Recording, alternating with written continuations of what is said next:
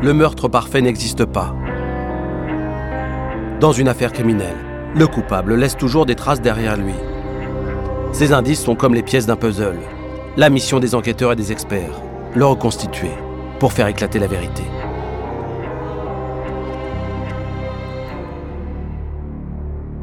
Dimanche 26 février 2012, il est 23h06 lorsque le centre opérationnel de la gendarmerie des Yvelines, en région parisienne, reçoit un appel d'urgence.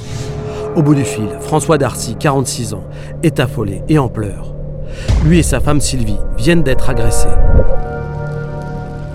Julien Mucchielli, chroniqueur judiciaire. Il est dans un état un peu paniqué. Euh, ses phrases sont pas très très claires. Le gendarme le questionne pour avoir plus d'informations pour pouvoir le secourir. Et euh, il dit qu'il est touché, qu'il a pris une balle, euh, que sa voiture brûle euh, et qu'il croit que sa femme est à l'intérieur. L'homme parvient quand même à communiquer sa position exacte. Le parking de l'abbaye de Port-Royal, dans la forêt de Saint-Lambert-des-Bois. Les gendarmes se rendent aussitôt sur place. Là, après avoir difficilement progressé sur un chemin forestier de 400 mètres, plongé dans le noir, ils découvrent une scène d'apocalypse commandant Stéphane Fournier, section de recherche de Versailles. Le véhicule qui est découvert par les gendarmes sur place, c'est un véritable brasier. C'est un véhicule complètement enflammé. Ils ne peuvent même pas approcher le véhicule et ne sont pas en mesure de dire s'il y a des personnes dans ce véhicule. À une vingtaine de mètres de la voiture, François Darcy est retrouvé gisant au sol, recroquevillé sur lui-même. Bien que tétanisé, l'homme parvient à expliquer aux gendarmes les circonstances du drame. Il explique sommairement euh, qu'il avait eu un besoin euh, important parce qu'il avait besoin d'uriner. Il a pris le choix donc de, rentrer dans cette zone forestière, de s'arrêter et de s'éloigner un petit peu du véhicule pour faire ses besoins. C'est là qu'il a ressenti une douleur au niveau de l'épaule et qu'il aurait vu donc des agresseurs mettre le feu à ce véhicule. Il, leur explique qu'il a, a mal à l'épaule, qu'il a mal au dos, qu'il a pris une balle. Euh, à ce moment-là, effectivement, on retrouve euh, dans son dos euh, un, impact de balle. La parka est trouée. C'est à ce moment-là que les premiers soins vont être apportés dans le véhicule de secours qui, est sur place. Comme le veut la procédure en cas de blessure par balle, des prélèvements sont réalisés sur les mains de François Darcy à l'aide de tamponnoirs. Ils peuvent devenir des indices précieux en cas de besoin. À 2h50 du matin, les pompiers appelés sur place arrivent enfin à maîtriser l'incendie de la voiture. Sur le siège passager, les gendarmes découvrent alors les restes calcinés d'un corps humain qui sont immédiatement prélevés et transférés à l'Institut médico-légal de Garches.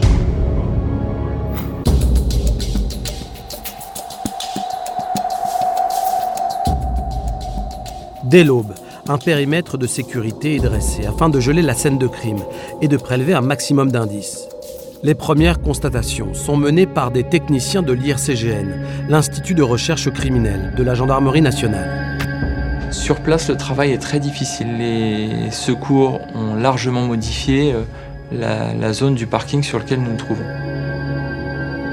Effectivement, les experts doivent travailler sur un sol détrempé par l'action des pompiers pour éteindre l'incendie et où les équipes de secours ont laissé de nombreuses traces de pneus et de pas. C'est dans ces conditions particulièrement compliquées que débutent les investigations. Nous mettons en place ce qu'on appelle un ratissage, permettant avec plusieurs gendarmes et plusieurs techniciens de euh, fouiller l'ensemble de la zone afin de trouver éventuellement des traces et indices, des objets ayant pu être laissés par le ou les auteurs de cette agression. Pas moins de 85 militaires participent à l'opération. Objectif prioritaire, retrouver un indice clé dans cette affaire d'agression, à savoir l'arme avec laquelle François Darcy a été blessé. Mais les recherches ne donnent rien. Nous avons même euh, fait appel à un maître de chien spécialisé dans les recherches d'armes et munitions, qu'aurait pu laisser le ou les auteurs sur place. D'autres indices sont toutefois relevés à proximité du véhicule. Un bâton, qui semble avoir été récemment taillé, un mouchoir en papier usagé, ainsi qu'un emballage de préservatifs. Ils sont aussitôt placés sous scellé et envoyés en laboratoire pour analyse. Les experts s'intéressent ensuite à la carcasse du véhicule incendié, et très vite, ils font une découverte surprenante. Place passager avant, nous avons trouvé un sac. Un sac qui, euh, en grande partie, n'a pas été euh, incendié nous découvrons des documents laissant supposer qu'il s'agit du sac de Madame Darcy. À l'intérieur du sac, les enquêteurs retrouvent en effet plusieurs objets au nom de Sylvie Darcy. une carte vitale, une carte bleue et un permis de conduire. Un expert, spécialiste des incendies, est également dépêché sur place. Il constate tout de suite que la portière, côté conducteur, est détachée de la carcasse de la voiture et posée par terre. Pour lui, c'est la preuve que cette portière était ouverte au moment où le feu s'est déclaré. Reste à savoir pourquoi. L'expert effectue ensuite des prélèvements de cendres. Cendres qui pourraient s'avérer être de précieux indices, car leur analyse permettra de détecter s'ils contiennent ou pas un produit accélérateur de combustion. Nous cherchons notamment à savoir comment ce véhicule a pris feu. Est-ce qu'il s'agit d'un simple accident, peut-être électrique, ou est-ce qu'il a été volontairement incendié? En attendant les résultats des expertises, les gendarmes ont beaucoup de mal à se prononcer sur le scénario de l'agression. Le couple Darcy s'est-il retrouvé au mauvais endroit, au mauvais moment? Soit en effet nous avons quelqu'un euh, d'isolé en forêt qui était en train de commettre une action illicite et qui n'avait pas envie d'être euh, vu, qui a, pris la décision ultime de, mettre à mal monsieur et madame Darcy, soit euh, nous avons quelque chose d'entièrement préparé et prémédité sur cette scène.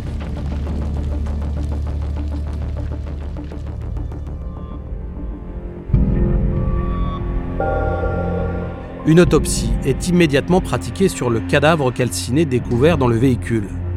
Avant tout, le médecin légiste découvre un fragment de culotte qui semble être imbibé d'une substance huileuse. L'indice est aussitôt placé sous scellé et envoyé en laboratoire pour expertise. Le légiste procède ensuite à un prélèvement de sang. Analysé en urgence, il permet d'identifier formellement l'ADN de la victime. Il s'agit bien de Sylvie Darcy. Bien que le corps ait été très détérioré par la combustion, l'expert relève plusieurs fractures sur la boîte crânienne. Or, selon lui, elles peuvent avoir été occasionnées par le tir d'une arme à feu. La priorité est donc de rechercher la présence de projectiles dans la tête de la victime. Docteur Bernard Marc, expert médecin légiste. C'est la radiologie, les examens d'imagerie qui vont être le premier temps à faire. Dans le cas euh, présent, il n'y a pas euh, de corps étranger, donc il n'y a pas d'éléments évoquant un projectile qu'on va retrouver. Si Sylvie Darcy ne s'est pas fait tirer dessus comme son mari, qu'est-ce qui a pu provoquer ces blessures crâniennes? Les effets du feu peuvent occasionner des destructions importantes et aussi ce qu'on appelle des fausses fractures. Et donc on va se retrouver avec un crâne qui va présenter des lésions qui peuvent être liées au feu. L'autopsie se poursuit avec l'examen interne du corps, notamment pour tenter de déterminer les causes de la mort. On va chercher à savoir si la personne a inhalé des fumées, s'il y a des fumées euh, qui sont dans les bronches, dans les voies respiratoires, qui traduisent qu'elle était vivante au moment de l'incendie. Mais l'examen de la trachée et des poumons ne révèle aucune trace de fumée. Sylvie Darcy était donc déjà morte quand l'incendie a démarré. Mais alors, qu'est-ce qui a provoqué son décès?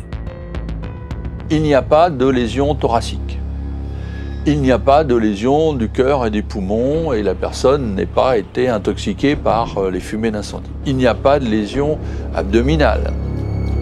À l'issue de l'autopsie, la mort de Sylvie Darcy devient donc, pour les enquêteurs, un mystère supplémentaire.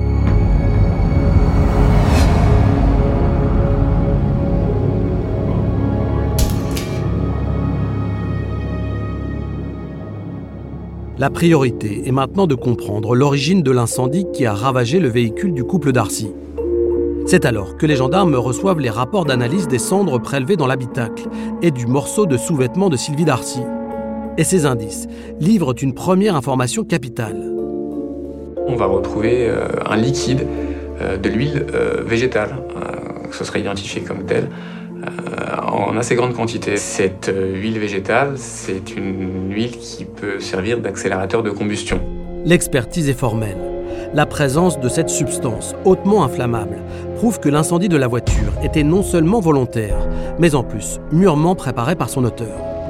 Pierre Roumi, expert en recherche des causes d'incendie. Le commandé mortel va dire je vais prendre de l'essence. Le problème de tout ce qui est produits type essence, alcool à brûler sont des produits volatiles et on va avoir des gaz euh, confinés dans l'habitacle. Vous risquez un phénomène d'explosion, d'inflammation rapide de tous ces gaz, alors que l'huile, pas du tout. L'huile va s'enflammer progressivement, ça présentera bien moins de risques pour l'incendiaire. Un autre indice renforce le scénario de l'incendie volontaire. la portière côté conducteur retrouvée par terre, est donc ouverte au moment du déclenchement de l'incendie. Le fait que la porte conducteur soit ouverte, on était donc dans un courant d'air qui, qui faisait un gros apport d'oxygène qui permettait au foyer de se développer rapidement et dans de bonnes conditions. Si vous allumez un incendie dans un habitacle de véhicule, que vous fermez toutes les portes et toutes les fenêtres, il est très vraisemblable que le véhicule ne brûle pas complètement. On va détériorer l'intérieur, mais le feu ne sera pas suffisamment oxygéné pour se développer. Pour les enquêteurs, tous ces indices semblent démontrer une véritable maîtrise de la part de l'incendiaire. Ça, m'amène vers l'idée que c'est quand même quelqu'un qui a des connaissances sur le feu, qui s'est intéressé au feu et euh, savoir comment faire un feu propre sans risquer de se blesser et un feu efficace. Reste à savoir quelles sont les raisons de cet incendie minutieusement préparé. Le ou les auteurs ont-ils cherché à faire disparaître des indices compromettants? Les experts procèdent alors à une opération de tamisage sur la voiture carbonisée. Le commandant Fournier nous explique cette opération. Un tamisage consiste en fait à déterminer précisément le contenu du véhicule et aller dans le détail afin de sortir le moindre élément présent dans ce véhicule. Et très vite, ce tamisage porte ses fruits. Nous découvrons au niveau de la roue de secours, sous la roue de secours, des munitions de calibre 222 Remington, utilisées et non utilisées, En tout, 14 balles de ce calibre sont mises sous scellé. À l'issue de ces expertises, le mystère s'épaissit autour du meurtre de Sylvie Darcy. Et pour les enquêteurs, tous les scénarios sont désormais envisageables. Julien Mucchielli, chroniqueur judiciaire. On lui a vraisemblablement laissé aucune chance à Sylvie Darcy, mais en plus, euh, on essaye d'effacer les traces. Euh, ça, c'est effectivement quelque chose qui peut interroger. Qui que soit le tueur, il n'a pas envie qu'on remonte à lui. Mais c'est quand même il a quand même mis les grands moyens pour, euh, pour cela. Et en pleine nuit, sur un parking forestier, c'est spectaculaire comme procédé. Pourquoi en vouloir euh, à ce point-là, à vouloir brûler le véhicule, brûler le corps à l'intérieur, les éventuels objets à l'intérieur? On ne comprend pas tout de suite pourquoi euh, la volonté de détruire à ce point-là le corps de Madame Darcy.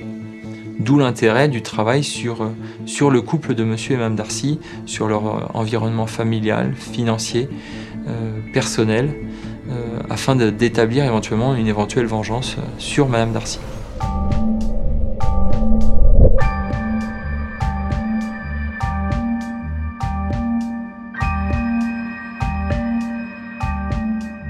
La priorité des enquêteurs est désormais d'éplucher la vie et la personnalité du couple Darcy, à commencer par Sylvie. Les premières investigations font état d'une existence des plus classiques pour cette femme de 48 ans, mère de deux enfants et cadre dans une grande entreprise. Maître Yves Bédouc, avocat de François Darcy. Il ressort que c'est une employée modèle, qui ne fait pas d'histoire, qui gagne euh, très bien sa vie, qui est la mère euh, euh, idéale, sans difficulté. Elle est décrite comme étant une femme euh, joviale qui aime sortir, les activités culturelles, le shopping. Sylvie Darcy a une vie, je dirais, sans tâche. Elle travaille, elle s'occupe euh, avec François de son couple. Euh, elle n'a pas une vie qui laisse augurer un tel déchaînement de violence. Sylvie et François Darcy se sont connus dix ans auparavant sur un site de rencontre en ligne. Elle était divorcée, sans enfant, tandis que lui, de 4 ans son cadet, vivait en célibataire endurci, devant son écran d'ordinateur. François Darcy est informaticien, il conçoit des programmes, des logiciels de gestion. Je crois qu'il est reconnu. Plus encore qu'un métier, cette véritable passion a longtemps tenu ce petit génie de l'informatique à l'écart d'une vie sentimentale épanouie. Pour Éline Darcy, la mère de François Darcy, l'arrivée de Sylvie dans la vie de son fils, en novembre 2001, fut donc une véritable bénédiction. Il m'a dit, euh, j'ai rencontré une fille, euh, si tu veux bien, euh, et je, l'aime beaucoup, est-ce que tu acceptes de venir déjeuner avec nous? Donc j'ai déjeuné avec eux, et donc après François m'a demandé, qu'est-ce que tu en penses? Je dis, bon, mais il me paraît très bien, très raisonnable, très gentil. Euh. De son côté, Sylvie semble avoir trouvé le conjoint susceptible de répondre à ses projets de vie. C'était une, euh, une femme qui cherchait à fonder une famille et elle a trouvé François Darcy. Ils se sont mis ensemble très vite, ils sont mariés très vite, ils ont eu leur premier enfant assez rapidement, et puis un deuxième enfant. Après dix ans de mariage, les époux Darcy forment ainsi un couple sans histoire. Et rien dans l'enquête ne fait apparaître la trace d'un quelconque amant ou d'une maîtresse. Les enquêteurs ne disposent donc d'aucun élément permettant d'accréditer la piste d'une vengeance personnelle contre Sylvie Darcy.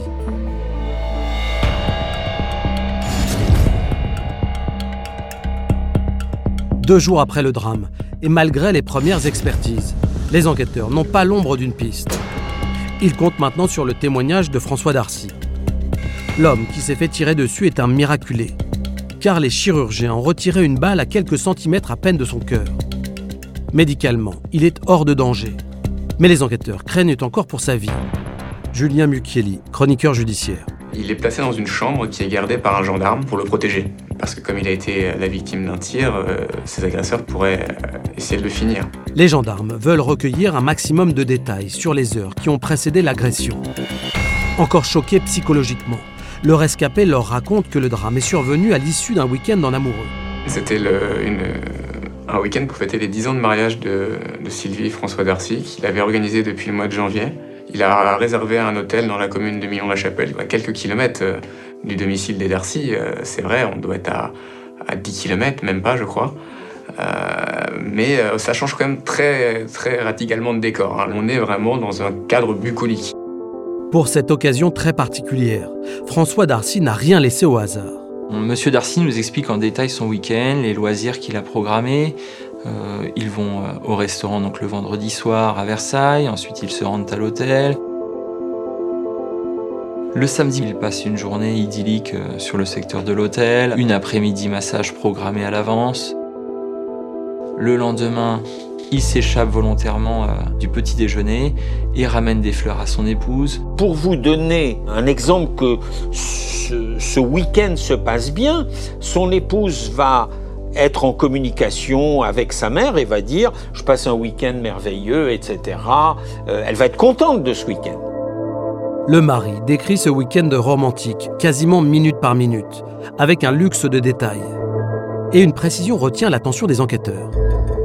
Quand il donne son emploi du temps, euh, François Darcy explique qu'il va, qu'il va s'absenter euh, le dimanche après-midi, alors que sa femme regardait le rugby à la télé. Et comme ça ne l'intéresse pas, il explique euh, très, très spontanément qu'il est allé chez lui pour recharger des balles. En effet, l'informaticien s'est découvert depuis peu une nouvelle passion, le tir sportif. Il est inscrit à un club de tir, mais il y a beaucoup de gens qui pratiquent du tir sportif. On va se rendre compte, mais la plupart des chasseurs et des tireurs sportifs le font, qu'ils fabriquent ces munitions les gendarmes l'interrogent alors au sujet des balles de calibre 222 retrouvées dans le coffre de la voiture. François Darcy confirme que ce sont bien les siennes. L'homme poursuit son témoignage en précisant qu'il est revenu à l'hôtel vers 18h pour passer ensuite la soirée avec sa femme. Il dîne dans un restaurant japonais, il passe un peu de temps et euh, sur les coups de 21h, ils sortent de ce restaurant et reprennent la direction de l'hôtel. Arrivé à un carrefour, alors qu'ils se trouvent à 5 minutes de leur hôtel, Monsieur Darcy ressent une envie pressante. François Darcy euh, tourne à droite sur un chemin de terre. Euh, c'est un chemin de terre un peu dégradé et pas du tout éclairé, bien entendu. Il fait nuit, il est environ 21h30 et ils vont jusqu'au parking. François Darcy sort, laisse sa porte ouverte. Il s'approche des bords du parking pour uriner. Et à ce moment-là, il ressent une vive douleur dans l'épaule gauche. François Darcy explique qu'il s'est alors effondré sous l'effet de la douleur. Ébloui par les phares de son véhicule, il n'a pas pu voir le visage de l'agresseur qui se tenait près de la voiture, à une vingtaine de mètres.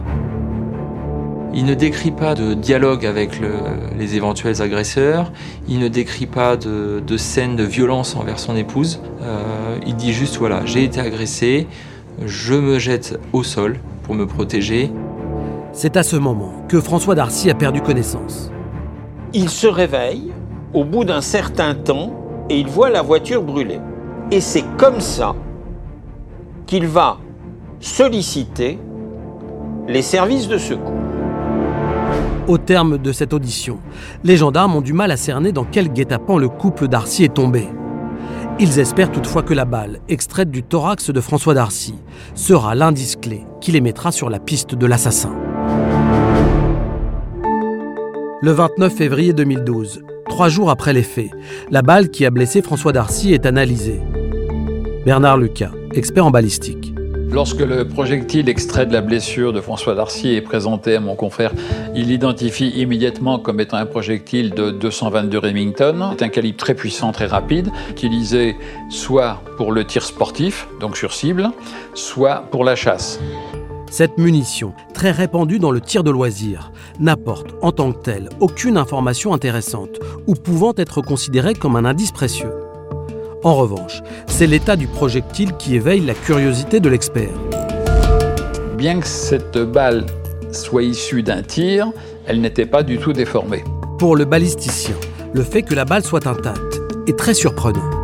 Tout projectile de 222 doit être déformé à l'impact, compte tenu de sa vitesse. On a un tir qui a été réalisé a priori à moins de 20 mètres, donc la balle a toute sa vitesse, donc toute sa puissance, et elle devrait être très très déformée.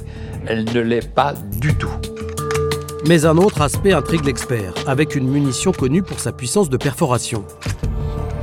Une balle de 222 peut traverser deux ou trois personnes d'affilée sans, aucun problème. Alors que là, on a une balle qui parcourt un trajet de l'ordre d'une petite vingtaine de centimètres, hein, peut-être un peu moins, je ne sais pas. Euh, les balisticiens nous ont clairement dit que normalement, il aurait dû avoir l'épaule arrachée si euh, le tir avait été réalisé avec ce, type de, de munitions dans un contexte normal. Une balle retrouvée intacte et avec une puissance d'impact très faible. Pour l'expert en balistique, il n'y a qu'une explication. La munition avait été très peu chargée en poudre. Face à ces conclusions, les enquêteurs s'interrogent. Pourquoi l'agresseur a-t-il tiré sur François Darcy avec une balle aux capacités aussi réduites?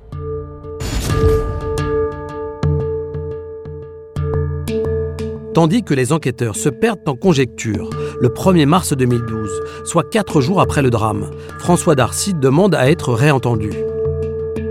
Il explique alors que depuis quelques mois, il est victime d'une série d'actes de malveillance, dont le dernier a eu lieu trois jours à peine avant l'agression fatale.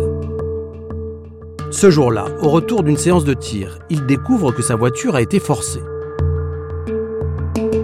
Il constate la présence d'une trace d'effraction sur son coffre.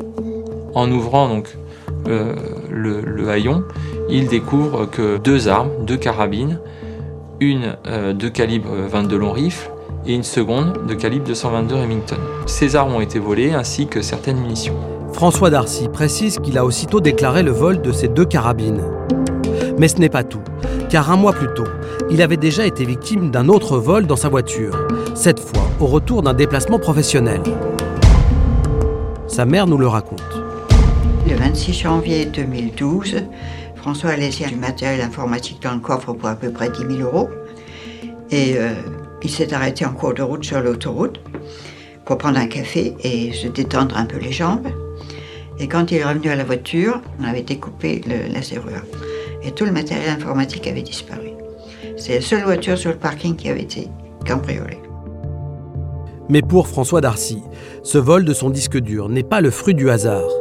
Il serait lié à un litige professionnel qui empoisonne sa vie depuis près de trois ans. François Darcy est en conflit avec une entreprise. Euh, une entreprise qui exploite son logiciel. C'est un logiciel comptable. Euh, il accuse euh, cette entreprise de lui avoir volé son, algorithme, son logiciel. et son préjudice s'élèverait à plusieurs centaines de milliers d'euros. Et si on y ajoute les intérêts et les indemnités, ça dépasse le million d'euros.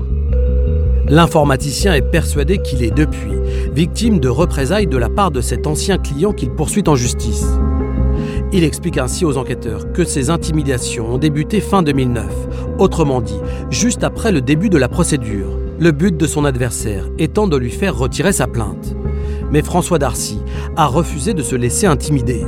Et comme par hasard, le drame qui a coûté la vie à sa femme a eu lieu un mois à peine avant la date du procès. Des investigations sont aussitôt lancées sur cette société.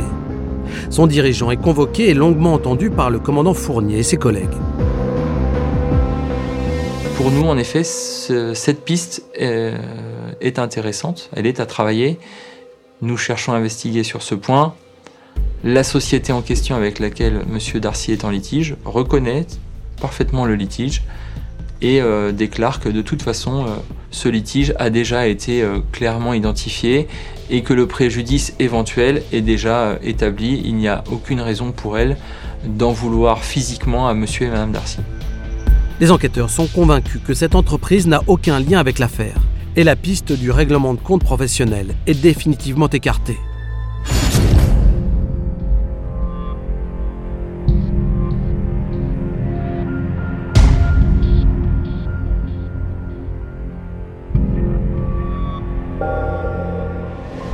Depuis le début de leur enquête, les gendarmes s'interrogent.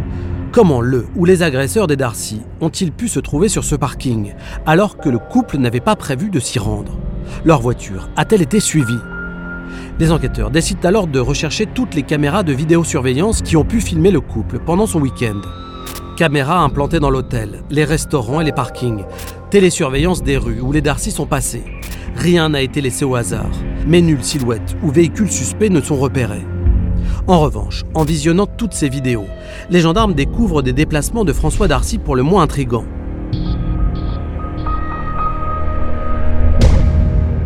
Ils vont se rendre compte que François Darcy quitte l'hôtel le samedi matin seul et qui revient euh, une heure et demie plus tard avec un sac noir assez long. Or, l'homme a toujours affirmé que ce samedi matin, il était resté à l'hôtel avec sa femme pourquoi François Darcy a-t-il menti? D'autant qu'en poursuivant le visionnage des bandes de vidéosurveillance de l'hôtel, les enquêteurs découvrent une autre incohérence. Le dimanche après-midi également, il nous déclare qu'il est allé euh, à son domicile faire du rechargement de munitions puisqu'il est euh, passionné d'armes à feu. Mais la vidéo de l'hôtel, qui, est, euh, qui elle est parlante, démontre bien que le véhicule de M. Darcy et Mme Darcy n'a pas bougé et que le couple lui-même n'est pas sorti de l'hôtel cet après-midi-là. Mais dans quel but François Darcy a-t-il inventé cette histoire de rechargement de balles Pour y voir plus clair, les gendarmes cherchent d'abord à savoir où le mari s'est rendu le samedi matin. Et c'est un indice primordial, son téléphone, qui va leur donner la réponse.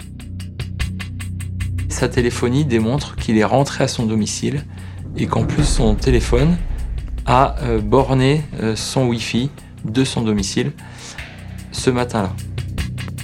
L'expertise en téléphonie apporte une autre information surprenante. Les enquêteurs découvrent que le soir du drame, François Darcy a mis 1 heure et 7 minutes avant d'appeler les secours.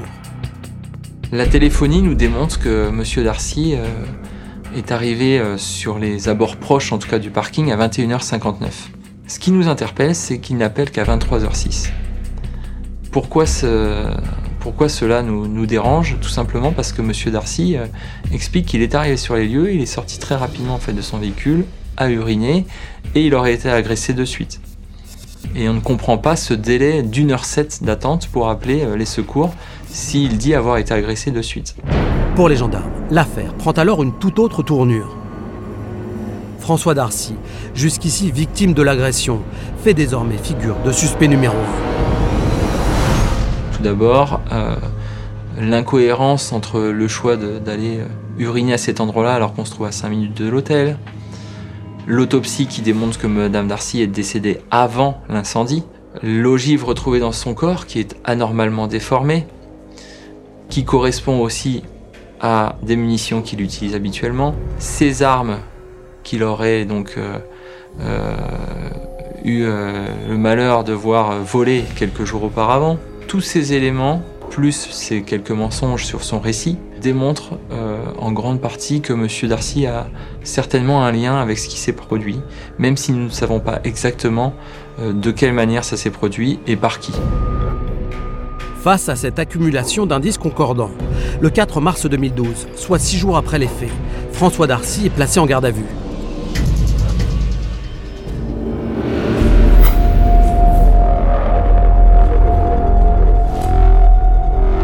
Dès le début de son interrogatoire, François Darcy est confronté aux incohérences de son emploi du temps, révélées grâce aux caméras de vidéosurveillance.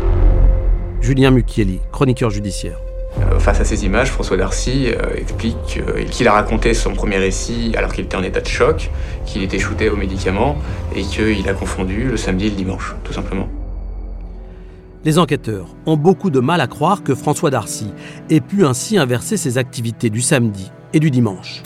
Qui plus est, l'homme ne dit rien concernant le gros sac noir qu'il portait à son retour à l'hôtel. Il ne s'explique pas la présence de ce sac et de toute façon, il invoquera très rapidement son droit au silence, donc nous n'aurons plus de réponse de sa part. Face à son mutisme, l'interrogatoire de François Darcy est dans l'impasse. Mais au même moment, l'expert en balistique rend son rapport concernant la recherche de résidus de tir sur les mains du suspect. Ces indices ont été recueillis juste après l'agression et les résultats sont sans appel. Les tampons noirs révéleront la présence de, résidus de tir sur les mains de M. Darcy. L'expert balisticien affirmera que ces résidus sont forcément euh, consécutifs à la présence de M. Darcy à proximité d'un tir dans les 5 heures qui précèdent son prélèvement, soit en présence, soit qu'il ait effectué lui-même des tirs par arme à feu. Pour l'expert, c'est cette seconde hypothèse qui est la plus crédible. Car les résidus de tir retrouvés sur les mains de François Darcy présentent une concentration beaucoup trop élevée pour une personne qui a été la cible d'un coup de feu. François Darcy estime qu'une distance de 15 à 20 mètres le séparait du tireur lorsqu'il a été blessé. Bernard Lucas, expert en balistique. À une telle distance, à ma connaissance, il est strictement impossible qu'il y ait un dépôt de résidus de tir, si ce n'est transporté par le vent. Si le vent est favorable, va dans un sens du tireur à la victime, on peut effectivement supposer de manière tout à fait anecdotique que le vent va transporter certains résidus de tir. Mais on est dans des concentrations extrêmement faibles.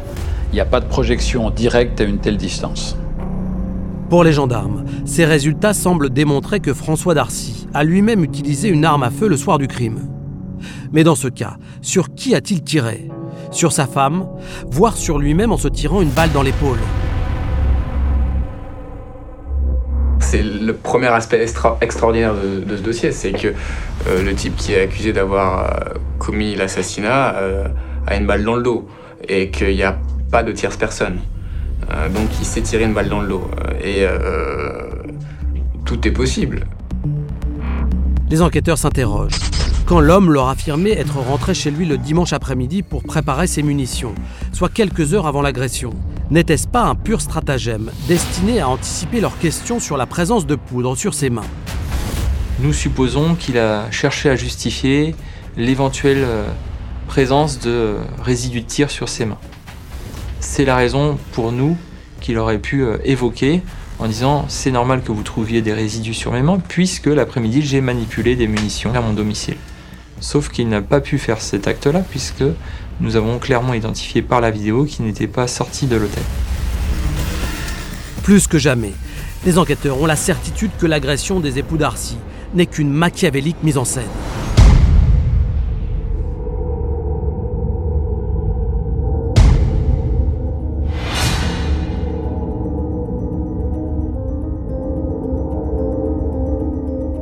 Tandis que la garde à vue de François Darcy est prolongée de 24 heures, les gendarmes décident de perquisitionner son domicile. Et quand ils pénètrent dans l'appartement, c'est la stupéfaction. Nous sommes face à un, bazar immense dans ce, cet appartement avec des objets euh, répartis un peu partout sur le sol, sur les meubles. Euh, il trouve un appartement en très grand désordre, euh, avec des affaires partout, euh, des courses dans la baignoire, des vêtements sous, sous, sur la table à manger, une table à repasser dans le passage. Vraiment, c'est le désordre total, il n'y a aucun rangement. On se demande s'il n'a pas été cambriolé. Mais François Darcy explique qu'il n'en est rien. Le couple et les deux enfants ont toujours vécu dans ce capharnaüm. Ce désordre complique la fouille des lieux, mais les enquêteurs parviennent tout de même à trouver des indices. Nous découvrons des éléments d'armes, donc des bouts de canon qui ont été découpés et euh, très certainement avec euh, une meuleuse retrouvée à son domicile. Les gendarmes retrouvent aussi des munitions de différents calibres, dont le fameux 222 qui a atteint François Darcy. L'homme s'est d'ailleurs aménagé un véritable atelier de professionnels pour préparer le chargement de ses balles. Les gendarmes ont saisi euh, différents types de poudre, différents types de, de, d'étuis, une presse à recharger, des outils extrêmement techniques. à titre personnel, en tant qu'armurier ou euh, chasseur ou tireur, je, je n'ai pas un matériel d'une telle qualité. Pour les proches de François Darcy, notamment pour sa mère, cet attirail s'explique par le perfectionnisme du tireur sportif. Bah, tout ce que François fait, il le fait avec passion. Que ce soit l'informatique, que ce soit euh, euh, n'importe quoi, il le fait à fond. Il sait pas faire les choses à moitié. Il va s'intéresser aux armes. C'est un, an et demi avant les faits, donc à partir de fin 2009. Tout de suite, il est, il est féru de ça. Je pense qu'il retrouve dans les armes euh, l'aspect technique, très très technique, et pointu, qu'il adore dans les ordinateurs. Et ce qui fait qu'il ne se met pas simplement à tirer avec un, fusil euh, moyen pour, euh, pour, se détendre. Il achète plein de fusils, des choses hors de prix, et il démonte, il redémonte, il apprend à faire ses balles, il, coupe la crosse, il, monte des choses, enfin il fait des trucs vraiment improbables sur, sur ses armes, et, alors qu'il est débutant dans le domaine. Malgré tout, un élément découvert dans l'atelier surprend les enquêteurs. Ce qui nous pose également euh, un souci, c'est qu'on trouve euh, de la gélatine. Même chez les tireurs aguerris, vous n'aurez pas forcément euh, ce type de gélatine. C'est quand même un, un, produit très particulier qu'on ne trouve pas partout. La gélatine qui permet euh, à certains tireurs de faire des tests et qui permettent de voir un petit peu euh, à quelle distance va s'enfoncer euh, une ogive dans cette gélatine pour, pour évaluer voilà, la, la, distance dans laquelle va rentrer la munition dans un corps, qu'il soit humain ou animal. Or, François Darcy, tireur amateur, s'entraîne uniquement sur cible. Mais pour les enquêteurs, la présence de cette gélatine chez lui pourrait s'expliquer. L'homme aurait utilisé ce produit pour préparer sa mise en scène, à savoir se faire passer pour la victime d'une agression, en se tirant une balle dans l'épaule, sans qu'elle occasionne trop de dégâts corporels. Mais là encore, le suspect a une explication. François Darcy a expliqué qu'il avait acheté ça comme ça, mais qu'il s'en était même pas servi, ce qui est vrai.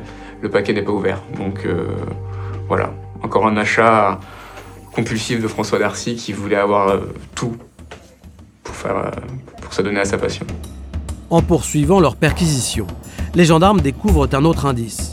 Dans les affaires de Sylvie Darcy, ils trouvent un agenda, une sorte de journal auquel la mère de famille confiait ses difficultés de couple depuis la fin de l'année 2011, soit deux mois avant sa mort. Elle se plaint de l'attitude de François Darcy, euh, qu'il met la musique à fond, qu'il n'a aucune considération pour elle et les enfants, euh, qu'il a débranché le décodeur pour pas qu'elle regarde un film, des petites frustrations du quotidien qui semblent vraiment beaucoup l'énerver. Et elle explique également euh, qu'elle va prendre euh, contact avec un avocat pour demander euh, la séparation. François Darcy refusait-il que sa femme le quitte? Avec ce nouvel indice, les enquêteurs tiennent peut-être un mobile. L'enquête sur la mystérieuse agression du couple Darcy s'oriente de plus en plus vers une implication du mari. Mais pour quelle raison l'homme aurait-il voulu se débarrasser de sa femme? L'audition de leur entourage confirme que François et Sylvie Darcy étaient au bord de la rupture. Julien Mucchielli, chroniqueur judiciaire. Les amis et la famille de Sylvie ont décrit euh, une ambiance très délétère entre les époux Darcy, qui, euh, qui visiblement ne s'aimaient plus beaucoup. Et Sylvie Darcy s'est confiée à plusieurs de ses amis, expliquant qu'elle en avait marre de cette vie avec François Darcy, qu'elle finirait pas ses jours avec euh, François Darcy. Les enquêteurs découvrent alors que les tensions dans le couple étaient liées aux difficultés de François Darcy dans sa société informatique. L'analyse du patrimoine du couple euh, démontre que Sylvie Darcy avait des revenus bien supérieurs à ceux de son mari, de l'ordre de 3800 euros par mois contre des revenus variables entre 1000 et 1500 pour lui, puisqu'il était gérant de la société et qu'il était dans une mauvaise passe.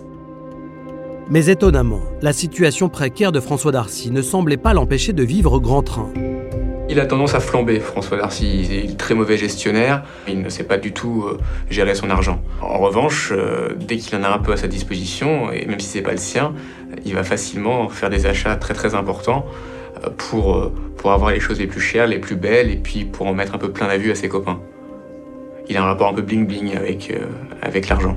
Monsieur Darcy utilise aussi fréquemment la carte bleue de sa femme à son insu pour des achats importants comme les armes à feu avec, avec des montants assez importants et dont elle est euh, exaspérée également. Et, et bien souvent elle découvre ça euh, sur le tard parce qu'il ne lui dit même pas ce qu'il achète. Un comportement dépensier que Sylvie Darcy semblait ne plus tolérer. Le quotidien a fait que Madame Darcy était la seule en fait à, gérer le foyer, à amener euh, euh, de quoi faire survivre le foyer. Elle gérait elle-même les enfants, lui ne s'en occupait pas spécialement. Et lui, euh, en fait, était seulement là pour dépenser l'argent en permanence. je pense que le cumul a fait que Madame Darcy n'en pouvait plus. Sylvie Darcy avait-elle décidé de couper les vivres à son mari, ce qu'il n'aurait pas supporté au point de vouloir se débarrasser d'elle les enquêteurs vont alors utiliser des indices extrêmement précieux, les relevés bancaires du couple, car en les épluchant, ils découvrent que la réalité n'est pas aussi simple. On sait aussi que Sylvie Darcy était quelqu'un de très dépensier. Euh, qu'elle faisait beaucoup de shopping qu'elle regardait pas trop à la dépense et que les deux n'étaient pas des, bons gestionnaires. Donc on s'est retrouvé avec un certain nombre de dettes et de crédits à la consommation qui avaient été contractés par les deux et plus par Sylvie que par François d'ailleurs. Pour l'avocat de François Darcy, le mobile financier n'est pas recevable. Il réfute même le scénario selon lequel le couple Darcy était au bord de la rupture. On émet cette hypothèse que le couple ne fonctionnait pas et qu'il y avait un très grave désaccord sur la gestion financière. Mais pourquoi alors ce week-end a-t-il lieu? Si on est sur le, euh, sur le point de se séparer, on va pas fêter l'anniversaire de mariage, l'anniversaire de rencontre. On va pas dépenser de l'argent en allant s'en valer de chevreuse, euh, faire un cadeau, etc. Donc, c'est pas cohérent. Il y a beaucoup de gens qui, qui, ne gèrent pas correctement leur budget, mais c'est pas pour autant qu'ils divorcent et qu'ils se séparent. Mais en épluchant les dernières dépenses de François Darcy, les gendarmes tombent sur un nouvel indice qui pourrait s'avérer déterminant quant à sa culpabilité il a acheté un mois avant une grande combinaison intégrale permettant de se protéger contre, toutes sortes de choses pour éviter euh, bah, toute projection, euh, tout transfert de produits divers. Les enquêteurs sont persuadés que François Darcy a pu utiliser cette combinaison pour se protéger de projections de produits combustibles, notamment la fameuse huile végétale utilisée pour incendier sa voiture. Mais impossible de confirmer cette thèse, car cette combinaison est introuvable. François Darcy, lui, soutient qu'elle est toujours sous emballage chez lui et que s'ils ne l'ont pas trouvée, c'est qu'ils ont mal cherché. Mais les gendarmes en sont convaincus. François Darcy a tout simplement pris le soin de se débarrasser de cet indice compromettant. En revanche, ils ne comprennent toujours pas ce qui a pu pousser leur suspect à commettre un crime aussi machiavélique.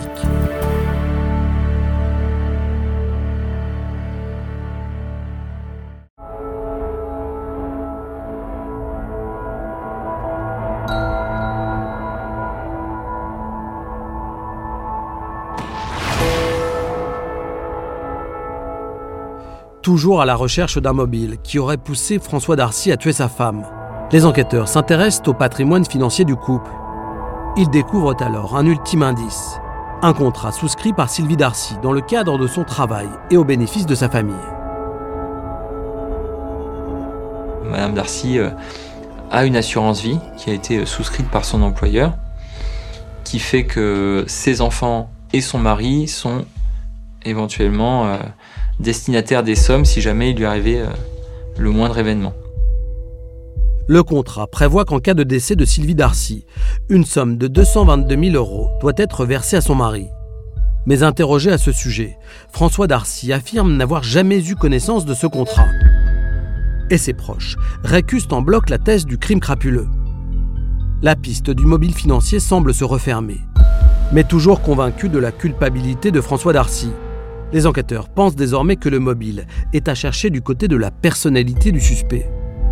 Monsieur Darcy est un personnage euh, un peu complexe, très, euh, très mégalo, qui, euh, qui aime beaucoup qu'on le regarde, qu'on l'admire. Et nous pensons que la séparation voulue de Madame Darcy, c'est quelque chose qu'il n'aurait pas accepté. Et c'est pour cette raison qu'il aurait mis éventuellement en place un stratagème pour mettre fin à leur histoire, mais à sa manière, et de façon à ce qu'ils se soient encore victimisés, et ainsi euh, sortir euh, euh, grandi cette histoire. Le 6 mars 2012, soit huit jours après les faits, François Darcy est mis en examen pour homicide volontaire et incarcéré.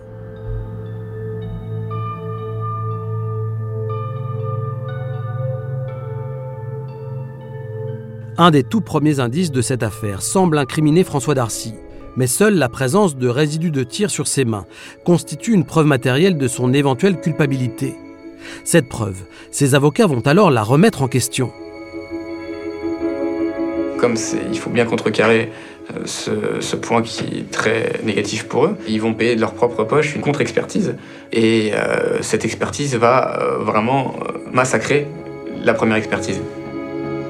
Selon la première expertise, les résidus de poudre sur les mains de François Darcy prouvaient qu'il avait utilisé une arme à feu dans les cinq heures précédant le drame. Mais pour Thierry Lezo, ancien gendarme chargé de la contre-enquête, cette interprétation ne tient pas les résidus de tir. Il y en a ou il n'y en a pas, d'accord? Résultat positif sur les tampons noirs ou sur les mains d'un individu. Ça, c'est une première chose. Par contre, vous ne pouvez pas dater un tir. On ne peut pas dater un tir, ça n'existe pas. On ne peut pas dire, bah, il a touché une arme il y a 3 heures, 3 heures, une journée. C'est pas possible. De plus, François Darcy est un tireur sportif régulier. À force de manipuler des armes à feu et des munitions, il est susceptible de répandre des traces de poudre sur tout ce qu'il touche.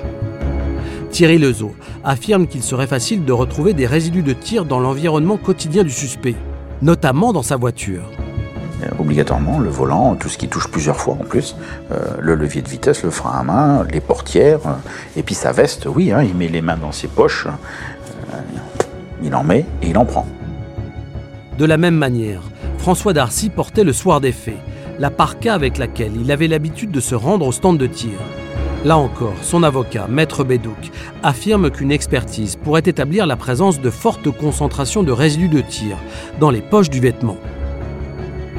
Je vous précise que tout tireur sportif, quand il a tiré, ramasse ses balles et les remet dans la poche pour ensuite les recharger. Il y a des gens, s'ils vont plusieurs fois par semaine au tir sportif, leur, veste, elle en est pleine. Alors vous pourrez mettre les mains dedans euh, une semaine, quinze jours, vous aurez toujours des résultats, et en concentration, qui peuvent être très très très très étonnantes. Face aux affirmations de Thierry Lezo, le juge d'instruction ordonne une contre-expertise des vêtements et du second véhicule de François Darcy. Elle est confiée à l'INPS, l'Institut national de la police scientifique. Ces résultats confirment que tout l'environnement de François Darcy est bien contaminé par des résidus de tir. La poudre retrouvée sur ses mains ne constitue pas la preuve formelle qu'il a utilisé une arme à feu le soir des faits. Chez les enquêteurs, cette contre-expertise sème le trouble.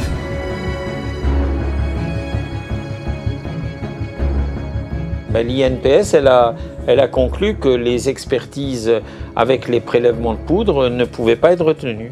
Donc, les traces de poudre ne sont intéressantes que si on prouve que François Darcy s'est tiré dans le dos lui-même. Comment On n'en sait rien. Avec quelle arme On n'en sait rien. Euh, il est pas, il fait peut-être du tir sportif, mais il est ni contorsionniste ni gymnaste.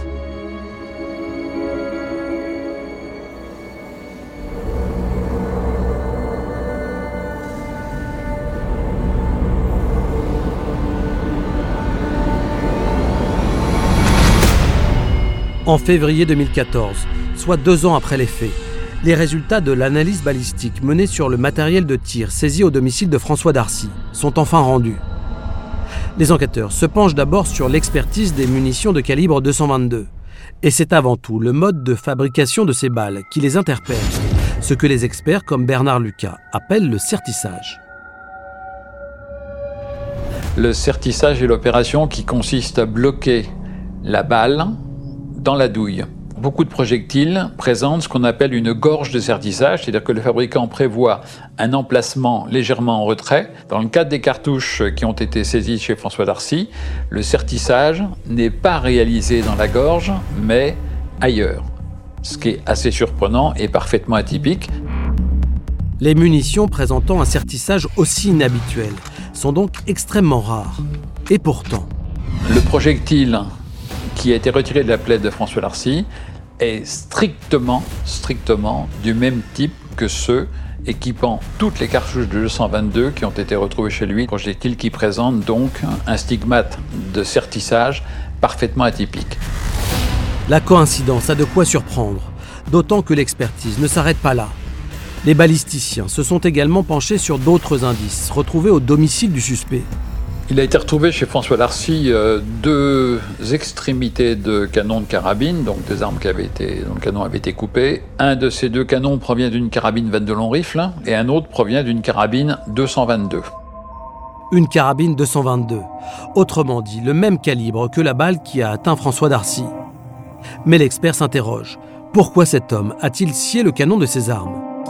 Il n'y a en principe aucune raison de couper un canon, si ce n'est, bien sûr, de rendre une arme plus facile à cacher, ou euh, peut-être si la crosse est coupée, par exemple, on va arriver à quelque chose qui va ressembler à un gros revolver en termes de, de taille, qui est donc plus facile à utiliser dans certaines conditions. La question se pose alors. François Darcy a-t-il réduit la taille de son arme pour pouvoir se tirer lui-même une balle dans l'épaule? Mais un autre scénario est envisageable. Ce que nous ne savons pas dire, c'est s'il a réalisé ce tir lui-même, un tir auto-infligé, ou si le tir a été réalisé par une tierce personne. En revanche, les experts sont formels sur un point. Ce genre de découpe permet d'amoindrir la puissance du tir, et donc de la blessure qu'il provoque. Le fait de diminuer le canon, effectivement, réduit la vitesse et donc la puissance. Euh, si le projectile développe initialement 160 kg mètre, il va tomber à quelque chose comme 12, 13, 14, 15 kg mètre avec un canon qui a été recoupé. Autre constat surprenant, les deux morceaux de canon retrouvés chez lui correspondent en tout point au modèle des deux carabines qu'il a déclaré voler trois jours avant le drame. Pour les enquêteurs dont le commandant Fournier, tous ces éléments confirment que François Darcy avait tout prévu pour ne pas être mortellement blessé. L'ogive anormalement déformée, la blessure en elle-même, alors que le calibre ne, permet pas d'avoir ce type de blessure, euh, laisse supposer peut-être que M. Darcy a, travaillé sur les armes qu'il a déclarées voler pour pouvoir réduire l'effet donné euh, à cette munition en ayant connaissance euh, du fait qu'il allait uniquement se blesser très légèrement. Mais pour la mère de François Darcy, comme pour son avocat, ce scénario ne tient pas, d'autant que l'arme n'a jamais été retrouvée. Si on dit, ben, il s'est lui-même tiré dans le dos, on sait qu'il n'a pas bougé. Où est l'arme? Où est l'arme? L'arme a été cherchée par des brigades canines. Ils ont été, je crois, 50, 60 ou 70 gendarmes à tout ratisser. Ils n'ont pas trouvé l'arme. Il faut quand même être fada pour se laisser tirer dessus, non? Et si les proches de François Darcy refusent d'imaginer qu'il s'est lui-même tiré une balle dans l'épaule Ils ont encore plus de mal à croire qu'il ait pu prendre autant de risques en demandant à une tierce personne de lui tirer une balle dans le dos. Il y a quelque chose qui est quand même euh, perturbant. On est très près de la zone du cœur. On est très près de la zone du cœur. C'est l'épaule gauche. Donc, j'imagine mal commanditer un tir près de la zone du cœur ou lui-même s'infliger un tir près de la zone du cœur. Je, n'arrive pas à concevoir, à concevoir ce genre de choses. Après deux ans d'investigation, les gendarmes ont récolté de nombreux indices permettant d'incriminer François Darcy. Tout d'abord, les armes et les munitions retrouvées à son domicile. Ensuite, la vidéosurveillance qui prouve qu'il a menti sur son emploi du temps. Et enfin, les résidus de poudre retrouvés sur ses mains et sur les vêtements qu'il portait le soir du drame. Pourtant, malgré cette accumulation d'indices concordants, des zones d'ombre entourent toujours la mystérieuse affaire Darcy. D'autant plus que l'unique suspect continue de clamer son innocence.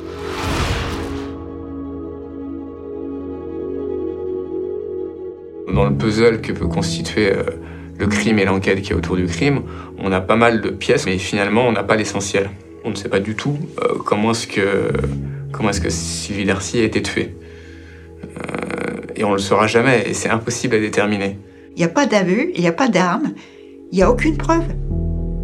Ils n'ont rien. C'est que l'intime conviction. Le meurtre énigmatique de Sylvie Darcy a ainsi définitivement laissé ses proches, et notamment ses deux enfants de 9 et 5 ans, dans les tourments de l'incompréhension. La famille de, Madame Darcy euh, était euh, plus, que, plus que dans la recherche de, la vérité. surtout vis-à-vis de cette femme avec deux enfants qui quand même restent aussi là maintenant et qui doivent continuer à vivre avec ça, avec leur mère décédée, leur papa en prison. Le 22 septembre 2016, François Darcy a été reconnu coupable d'assassinat par la cour d'assises des Yvelines, qui l'a condamné à 30 ans de réclusion criminelle. Deux ans plus tard, cette peine a été confirmée en appel.